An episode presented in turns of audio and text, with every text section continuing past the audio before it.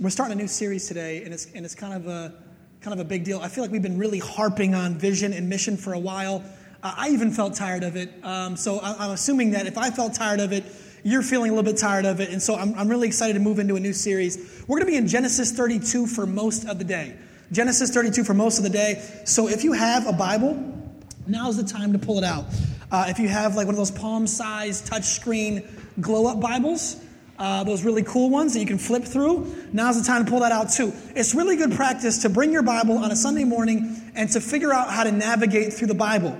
Because I want you to know that you can get home on Monday and you can spend time alone with God and that Bible as you learn how to navigate through it. So, you want to be able to know where things are. You want to know the entire narrative of the Bible. Uh, you don't have to know every book by heart. You don't have to memorize 3,000 scriptures, but you have to be able to navigate through the scriptures. And so, it's good practice. The Bible is not really shy about talking about itself. Did you know that? And the Bible says about itself that God's word is a lamp unto our feet. Meaning, if you don't have the lamp, it's pretty tough. You live in darkness, you don't know where you're going, right? We can let our imagination kind of run away with that metaphor. The Bible says the, the word is a lamp unto our feet. And so let's get to know the word of God this morning. Uh, we always preach out of the scriptures. We are in Genesis 32 22. 32 22. Big number 32, little number 22. That same night, or the same night, he, Jacob, that's Jacob, we're talking about he, Jacob, arose and took his two wives and his two female servants. Now hold up. Don't let this scripture stub your toe already. Um, I know some ladies are thinking, "Uh, uh, he got he got two wives and two female servants. Why they had to be female?" Uh, don't let it stub your toe. It's a totally different time, totally different culture. We don't have time to get into that context, but just don't let it stub your toe and, and, and knock you off the scripture. And his 11 children, he's got a lot of children, and crossed the ford of the Jabberwocky, just kidding, the Jabbok. He took them and sent them across the stream and everything else that he had. And Jacob was left alone. And a man wrestled with him until the breaking of day. Now, this is also something we don't have a lot of context for. We don't know if he just kind of approaches him uh, and is like, You want to go? I don't know if he just went up to him and was like, You ready to go? This man and Jacob. I don't know if he just kind of UFCs him real quick. But we do know that they have like a 15 round, all night MMA match that would make Dana White proud. I mean, they, they go through the night. Watch this. When the man saw that he did not prevail against Jacob, he touched his hip socket, and Jacob's hip uh, hip was put out of joint as he wrestled with him. Interesting, right? We know that this man had this power the entire time, but he did not use it, which means for this man, this wrestle, this moment is really meaningful. Then he said, Let me go, for the day has broken. But Jacob, I will not let you go. Jacob said, I will not let you go until you bless me. Can you feel me? Like, can you feel that emotion? It's kind of, it's kind of a weird thing to say in the middle of a fight. But, but that emotion is coming out. Jacob is having a hard time in life. His family doesn't like him right now. He, he's not really sure what the future is going to bring. And, and there's a lot of emotion, there's a lot of passion, maybe even some tears coming out of his eyes as he says, I will not let you go until you bless me. And he said to him, What is your name? And he said, Jacob. Then he said, Your name shall no longer be called Jacob, but Israel. Really fascinating. For you have striven with God and with men and have prevailed. That's where the word Israel comes from. Then Jacob asked him, Please tell me your name. But he said, Why is it that you ask my name? And, th- and there he blessed him. So Jacob called the name of the place Peniel, saying, For I have seen God face to face, and yet my life has been delivered. The sun rose upon him as he passed Peniel, limping because of his hip. I want to invite you to, into a new series, and that series is entitled Appearances, because we're studying the appearances of Christ before the appearance of Christ. You know what I'm saying? So the birth of Christ uh, is, is, in the, is in the Gospels, but we're studying the appearances of Christ before we see the appearance of Christ. Um, th- there's what we call Christophanies, and, and those are the appearances of Christ. We'll walk through the meaning of that word in a second, but Christ is not just showing up in Matthew or Mark or Luke or John. Christ is all up in the Old Testament. Did you know that? Jesus is appearing. He's the same yesterday, today, and forever. He's all the way back in Genesis. He's all now. This is Colossians talking about creation. He's the, uh, the image of the invisible God, the firstborn of all creation. For by him all things were created in heaven and on earth, visible and in- invisible, whether thrones or dominions or rulers or authorities. All things were created through him and for him. So he's there in the beginning. He's part of the Trinity the Father, the Son, and the Holy Spirit. He's there, and all creation is created through him. And then we get what's called Christophanies. Now, the word Christophanies, if you want to be a, a, a major theologian and talk to your friends and sound really smart, I know that's a goal of all of us. I'm being facetious. The word Christophany breaks down like this Christ is Christ, big shocker there. And then phania is the original word it breaks down for appearances. And so Christophanies means Christ appearances. Christ appearances. Again, Jesus is the same yesterday, today, and forever.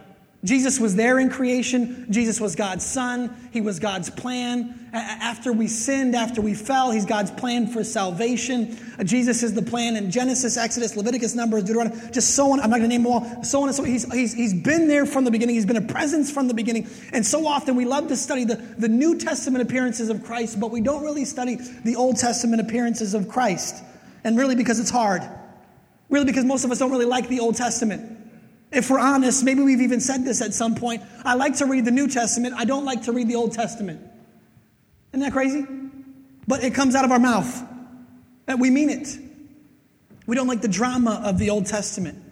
We don't like man's sin and what, how it trickles down through the generations. We don't like God's wrath. We don't like God's justice. We like the part where we get to Jesus is born in the New Testament and starts healing people and feeding people. I mean, who doesn't like that? We can do without the demons and stuff, but we, we, we, we like that part where he's feeding people, where he's born in a manger, and we get to have Christmas. One of my favorite times during the week is when my wife and I have put the kids down, and they've finally just, there's been a, a general shush over the whole household. It's an amazing shush. We put the kids down, and it's me and her time, and we get to watch a movie. Oh, it's so good. So we cuddle up, my favorite time of the week. We cuddle up and we get to watch a movie. The problem with this is, is my wife does not have patience for movies with drama, with pain, with downturns, with depression. She doesn't have patience for any of this. So if it's a true movie, if it's a true story, she will literally, in the middle of the movie, just go, I don't want to watch this anymore, and she'll want to Google the redemption. That's what I call it. She'll pull out the Google generator and she'll look did this person get redemption at some point? Does everybody hug at some point? Is the divorce not final and then they find each other in the airport and they hug together and they kiss? Because that's the part that I want to know about. It doesn't matter how good the writing is, it doesn't matter how good the directing is, the IMBD, the Rotten Tomatoes. She does not care. She just wants to know does this person find the relationship that they've been looking for their whole life? And is there smiles and happiness? And I think we're a lot like that. The Old Testament is, is full of massive challenges. Not only does man sin against God, but man sins against God for generations. Not only do they commit idolatry, which means worshiping something else, but they, they start worshiping other gods, even though God was so involved and so impressive in their lives. They just start to worship something else.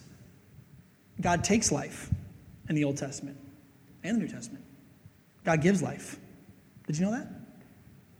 In the Old Testament, he gives Satan ground to make someone suffer. Did you know that? You ever, you ever read Job? We don't like that part. This is, this, these are massive problems, it's massive drama, and we just want nothing to do with it. But without a deep understanding of the drama, there's not a deep understanding of the redemption. Right? Without a deep understanding of the pain, you don't really know the gift of healing that is Jesus.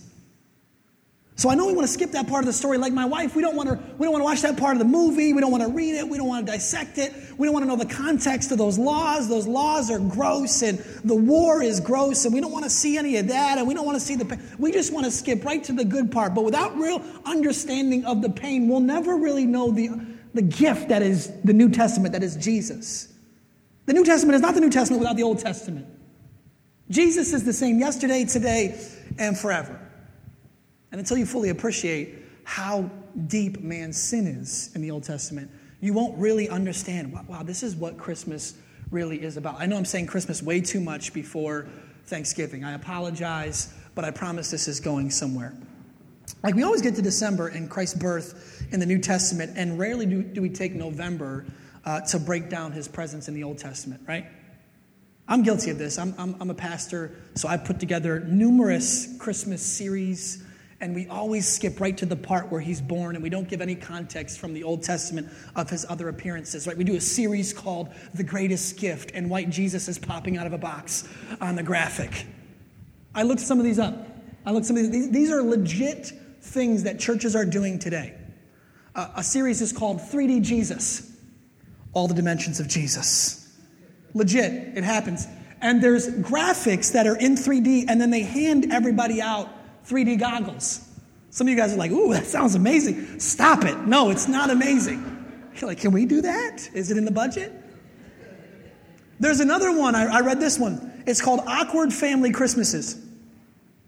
Awkward family. And, and the tagline is we want to look into how awkward family Christmases can be.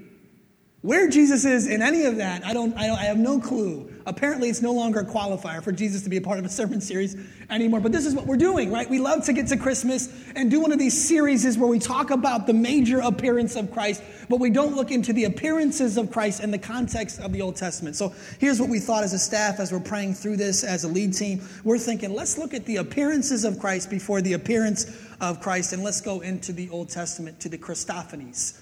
All right, so, so that's kind of the basis uh, for this series. Uh, let's go into our first Christophany, which is Jacob wrestling, who most scholars believe is Jesus. See, God the Father doesn't show his face. Jesus shows his face, most scholars believe, in the Old Testament, because no man can really look on the face of God the Father. So Jesus shows his face, the Spirit is present, but here we get what we call Christophanies, and Jacob is the first one wrestling uh, with Jesus, at least that we're going to study. Now, let's get some background on this Jacob guy first. Jacob, again, is wrestling with life quite a bit. He tricked his father and brother into receiving a blessing. It's a great story. Read it sometime. His brother comes home. His brother's hungry. His brother's like, I'll give you whatever. He's like, give me your blessing. And the blessing is huge. It's huge. It's, it's basically God's plan through a man, through somebody to be fruitful and multiply. And he's going to be the father of Israel.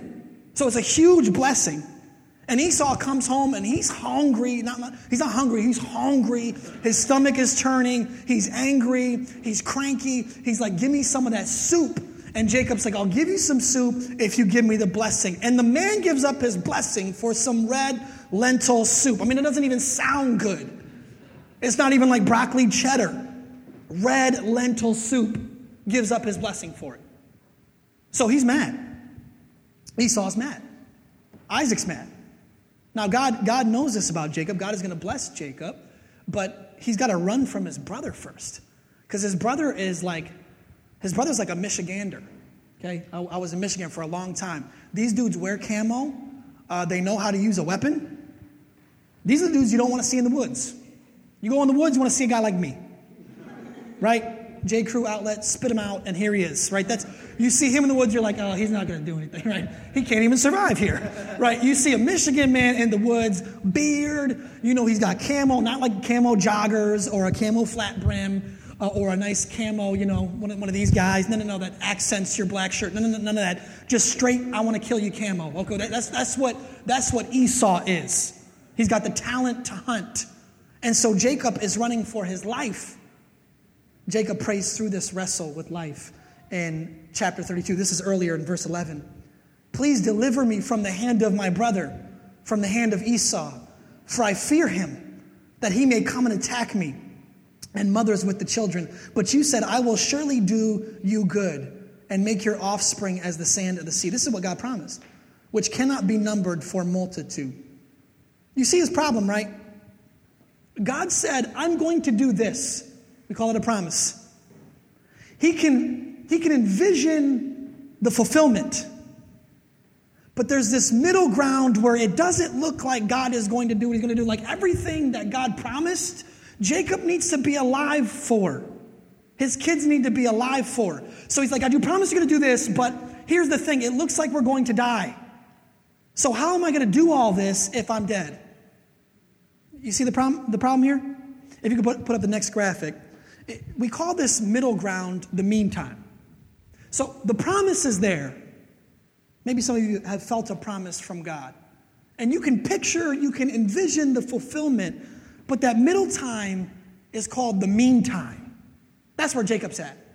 where it doesn't look like God is going to do what he said he was going to do. Now you know he's you know in like the back of your mind somewhere like I think he's going to do that. He told me he's going to do that. I felt it. I prayed through it. There was peace, there was vision, there was dream. I feel it someone spoke it over me. I feel like God is going to do that. But all the circumstances, all the dominoes in the middle don't look like God is going to actually do that. You've been there before, right? It's called the meantime. Some of you are existing in the meantime right now. Sometimes we call it limbo. We borrow this term from other religions uh, called limbo. It's the, it's the place that borders hell and heaven, and you don't know where you're going. It sounds horrible. We use it like as a swear word. I'm in limbo right now. Thanks for asking, right? It's the meantime, that middle ground that is challenging to your life. The struggle is real, and you're thinking, are you going to do what you said you're going to do? I'm there right now.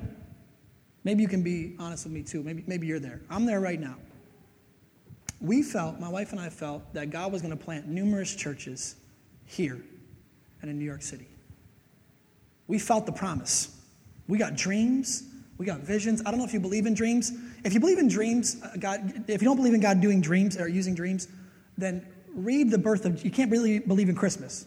The whole Christmas story is based on God warning through dreams, okay? God still gives dreams and visions.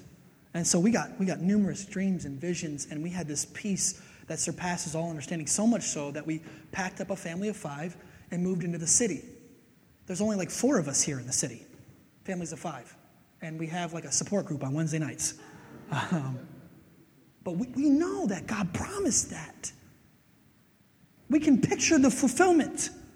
I I can picture what it looks like for this place to fill up, for us to have multiple church planters going in multiple different directions. I can picture what it looks like to have 10 to 12 missional communities scattering all throughout the city. I can picture what it looks like to have refugee housing, to have someone donate an amazing building, and we're going to keep up with it, and we're going to treat these refugees like they deserve to be treated as sons and daughters of God. I can picture the fulfillment. But in the meantime, it's testing. I'm like, Are you sure, God? Because I can't find parking. Are you sure, God? Because, yeah, we got, we, this is going well. Let's be honest, this is going really well. We talked about how well it's going last week.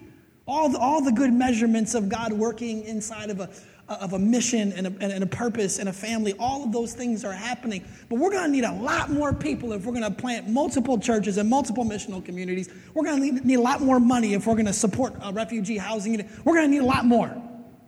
So, in the meantime, everything in me is tested. Is that fair? Can you, can you relate to that? God said He was going to do something. You can picture the fulfillment, but in the meantime, the meantime becomes a, a swear word. And part of it is because man and women are man and woman are on one timeline. Three letters, now. Right? That's our timeline. I want it now.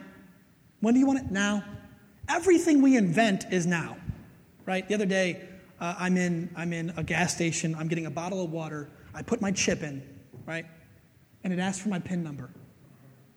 I almost left.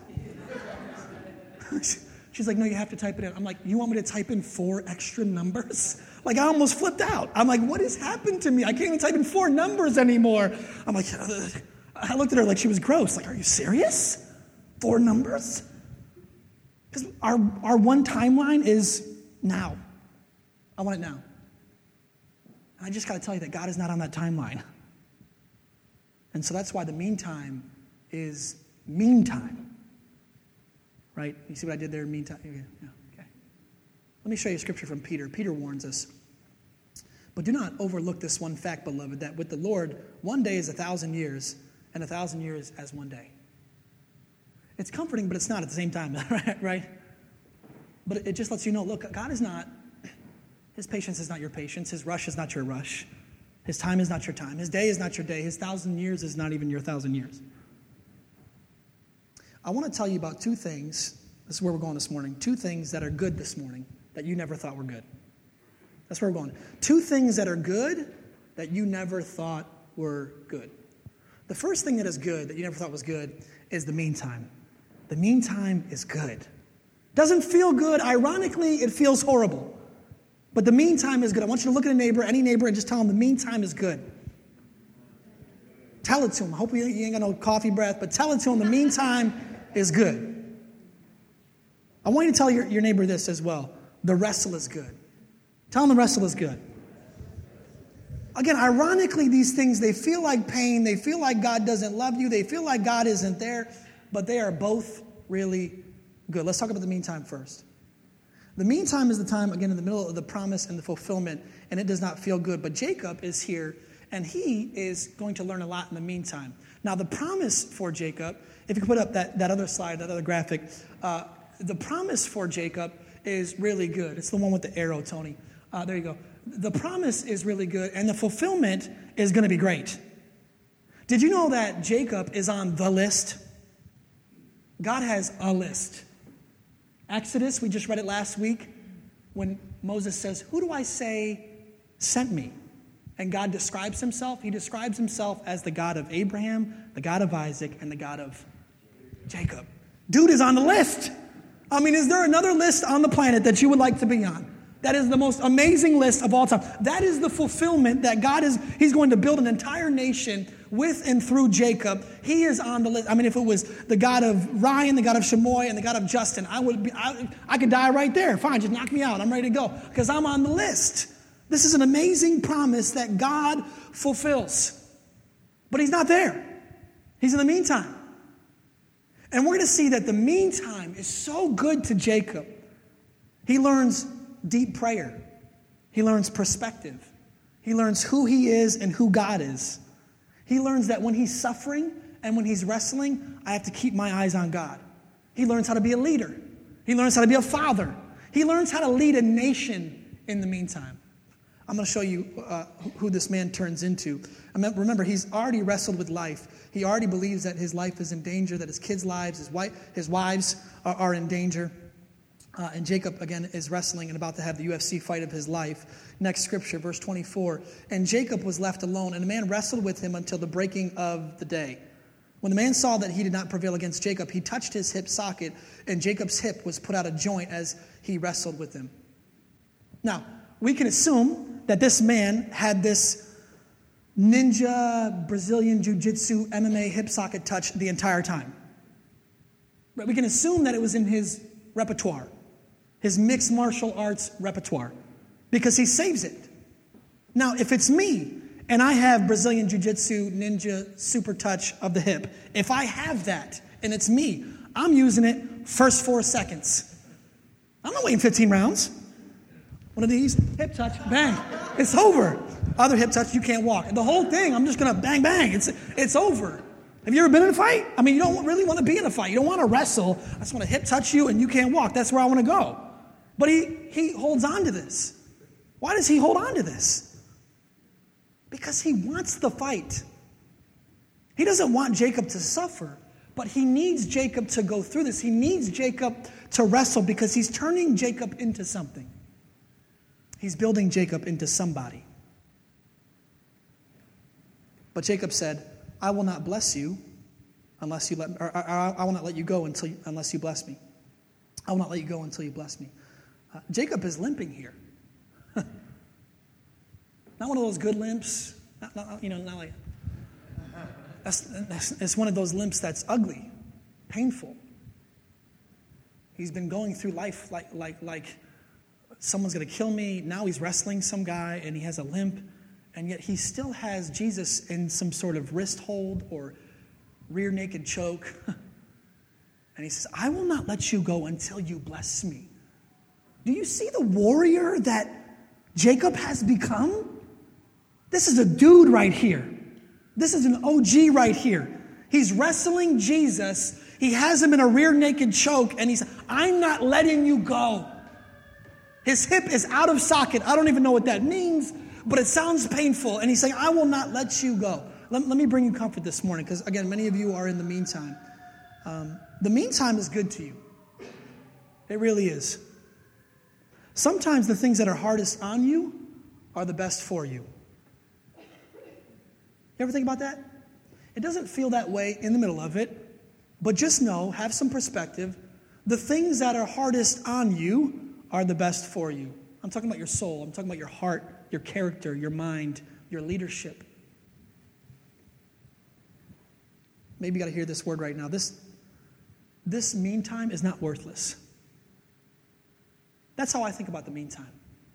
When I'm praying, God, this is worthless. Just take me to the fulfillment. Where is the fulfillment? And we look at this meantime as worthless. But really, if we look at this story, if we look at the scriptures and the narrative of scripture, the meantime is more important than the promise or the fulfillment. It's more shaping than both the promise and the fulfillment. Like when God promises me something, I go, Yay, that's great. Right? When God fulfills something, I'm like, Praise you, God.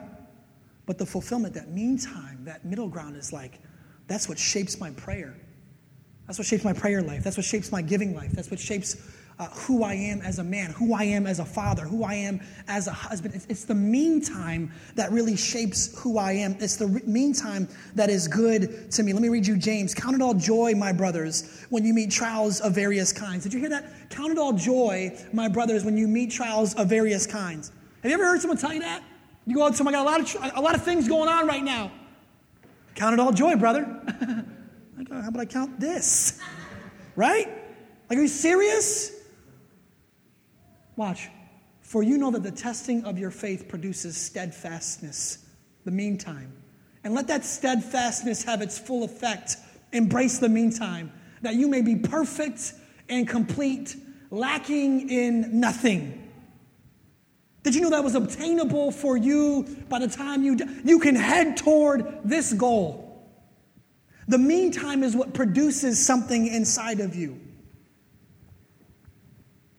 The promise produces a little bit, the fulfillment produces a little bit, but the meantime produces who you are as a son or a daughter of Jesus. It produces your ability to fix your eyes on Jesus so that next time when you suffer, you don't just give up. You don't just quit. Next time when it's not coming, you have a little bit more patience. And by the time you're 85, I don't know if you've ever met like an 85 year old who has just followed Jesus for 65 years. Sit down and have a conversation with them sometime. By the time you're there, you are so mature and complete. That's where I want to be.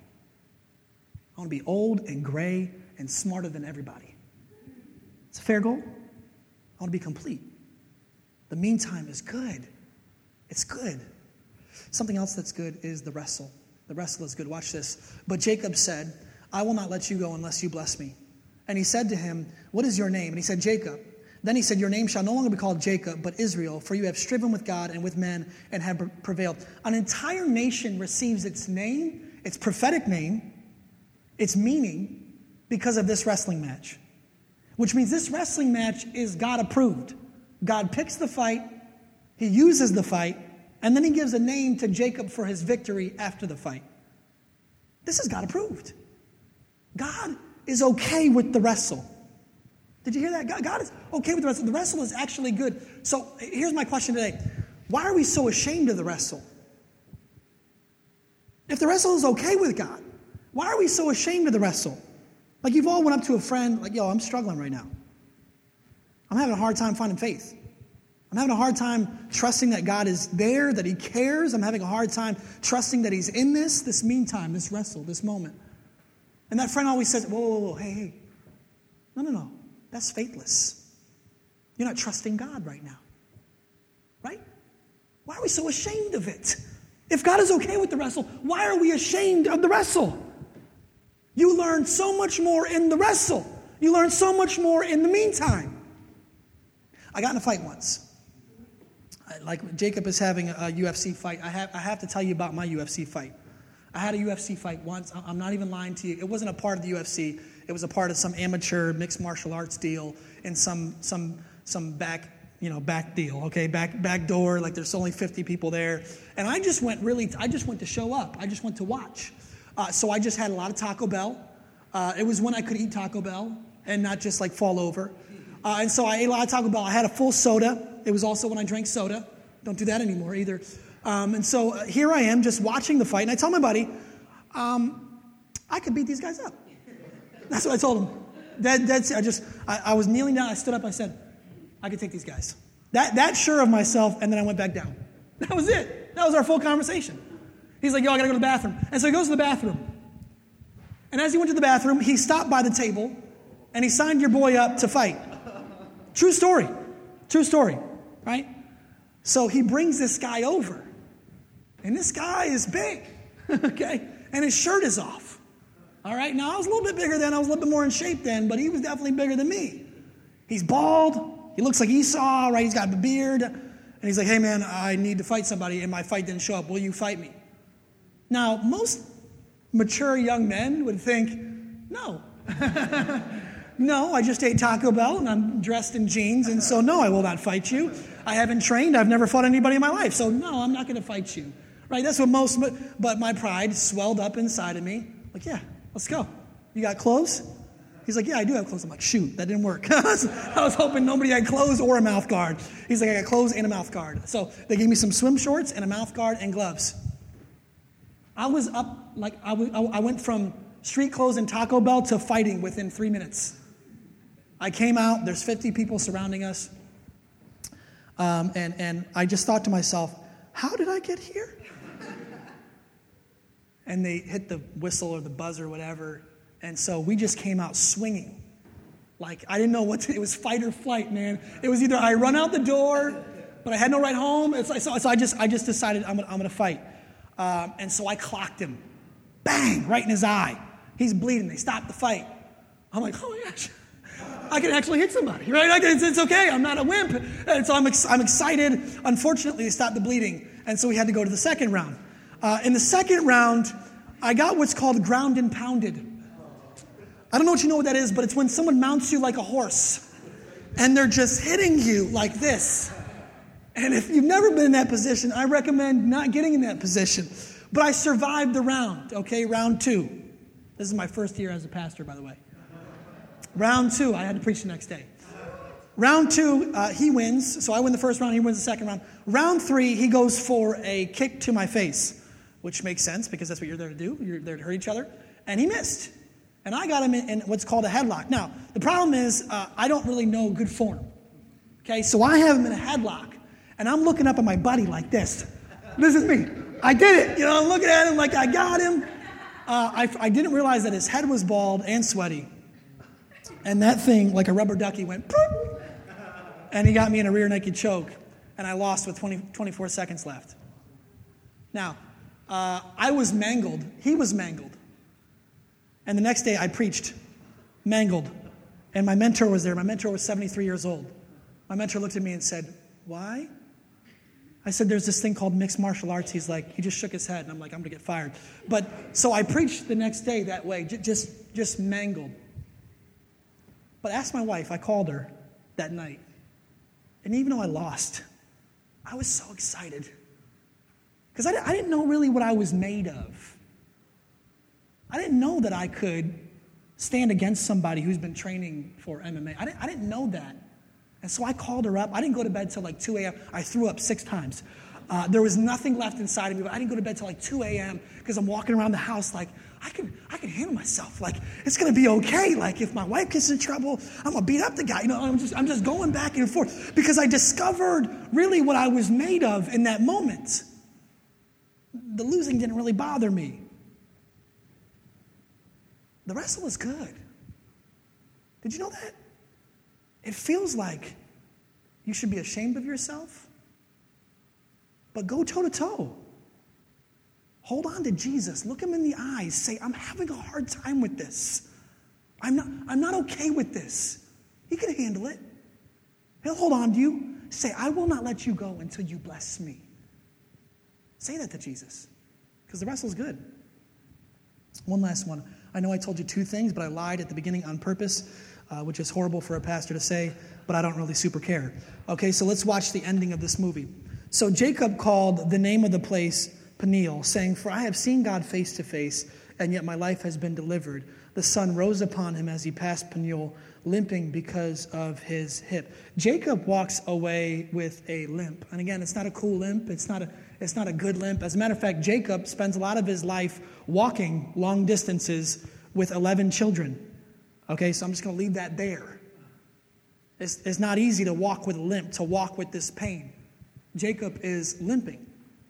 And most people would say, that's not a good look, or that's really inconvenient. But look at a neighbor and tell them the limp is good. Go ahead. The limp is good. The limp proves to you where you've been. Like some of you guys are ashamed of that limp. You're ashamed of your past, that, that story about you. You're ashamed of that thing that you did. Uh, you're ashamed of that moment that you had. And you think the limp, that, that thing that's still with you today, you think that defines you in the wrong way. But, but I say the limp is good. I say that's, that's who you've been. That you've made it through that battle. You've been forgiven. You've made it through that fight. That black eye is good. That limp is good. Don't be ashamed of it. Some of you got two out of three. Some of you got all three. You're checking all three boxes this morning. Maybe you're in the meantime. Maybe you have a limp. Maybe you're in the wrestle. Maybe all three. That would be, that would be horrible. I'm praying for you. and I know what Satan is saying in the middle of all this. I know what he's saying. For those of you in the meantime, he's telling you, you're not going to make it. He's told me, he's whispered that in my ear time and time. You're not going to make it. You're either going to burn out, or you're going to let somebody down, or you're going to let yourself down, or you're going to sin, or he's whispering in your ear, you're not going to make it. If you're in the wrestle, he's telling you, you should be ashamed of yourself. You do not trust God. Right? Oh man, I've heard that. You should be ashamed of yourself. You don't have faith. You're a pastor. You should have faith. All it takes is faith of a mustard seed, it can move a mountain. We just start spitting t shirts at people, right? You should have faith. You should be ashamed of yourself. If you have a limp, he's saying, that's ugly. You're not good. You're not really a son of God, or God is not good because he allowed you to have that limp. So I want you to, I want you to be able to say something this morning and usually a title is at the beginning of the message, but the title is at the end of the message today. The title goes like this It's all good. It's all good. It's all a part of you being complete and mature, lacking nothing. It's all good. I promise you that. Look, you ever, you ever make a cake? I, am going to steal an illustration from one of my favorite preachers. You ever make a cake? I haven't either. Remember, I stole the illustration, okay? When you make a cake, you got butter, you got eggs, you got flour, you got sugar, right? And my favorite is dulce de leche. Anybody? Shout out. Thank you. Yes, my favorite cake is dulce de leche. I, any of them. You're like, which one? All of them. So, the cake takes these ingredients. But have you ever stuck a full stick of butter in your mouth? Just har, like a pretzel, just har. Not good. Have you ever put your face in flour and just licked up a little bit of flour? Not good. Have you ever cracked an egg open and was like, ah, you know, like a meathead, like before you go to the gym, it's like, ah, you know. Have you ever, have you ever done, like these things alone, they feel horrible. But when you, when you put them together, when they're a part of the cake, the cake tastes amazing. All these things, they, they feel horrible by themselves but it's part of it. It's part of your journey. It's part of you becoming mature and complete, lacking nothing. God wants to make you a warrior. He wants to make you someone who is strong and capable, someone who knows who they are in Him, someone who knows they're a son, knows they're a daughter, knows that they're not going to fail, knows that if they do fail, it's going to be okay. He wants you to know that he, you have someone to look at even when you're wrestling with Him. You have someone to hold on to. He wants you to know that He's always there. He's always present in the Old Testament and the New, in the suffering and, and, and the joy, in the pain and the healing. He's there through it all. This is all part of Him making that cake. It's okay. Trust Him. Um, today we're going to do some communion as we close out here. Worship team coming up here. Um, and, and Pedro and Ryan are going to run some communion. But I, I, I want to pray first. And I want to. I want to ask God to speak into your meantime, or to speak into your wrestle, or to speak into your limp right now. So if you close your eyes with me.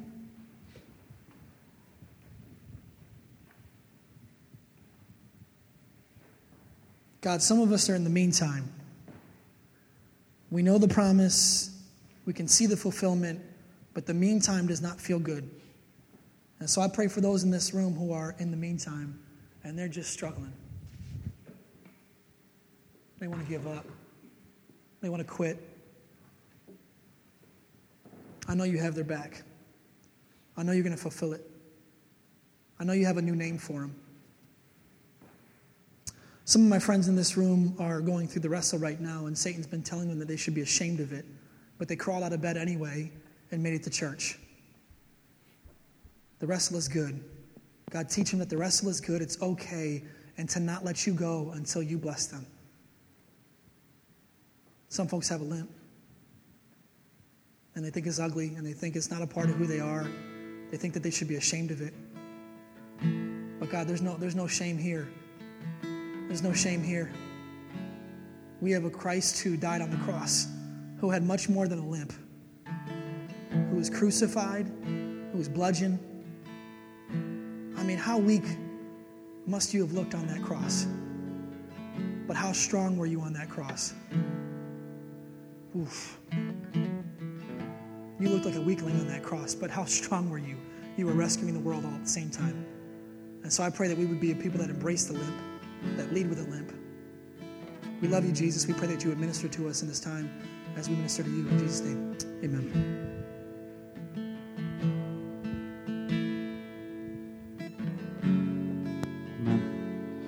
So, uh, a lot of us are familiar with the story of Jesus' death. Before, before he was captured, he took his disciples and he uh, ate the Passover meal with them. He said, uh, This is my body, which is given for you. Do this in remembrance of me. And likewise, the cup after they had eaten, saying, The cup that is poured out for you is the new covenant in my blood. And so we know this story. After this, they do all the Passover meal, and then Jesus takes his disciples and they go to the Mount of Olives, right? And for us, we say, okay, yeah, Jesus went to the Mount of Olives. But that was actually illegal in Jesus' day. No one was allowed to leave the city. And so a lot of people read into this, a lot of scholars read into this when it comes through this, the wrestling and the struggle. And they say that Jesus, in his humanity and in his fear, he tried to run. He left the city. You're not supposed to do that. He was, he was weak in that moment. And then he got to the Mount of Olives and they, he went to Gethsemane and he prayed. He prayed and he struggled. And um, the Bible tells us that it, he's, he struggled so bad that his sweat appeared to be blood, like blood. Talk about the struggle, right? Talk about the struggle. And he stayed there until he knew the guys were going to come and capture him.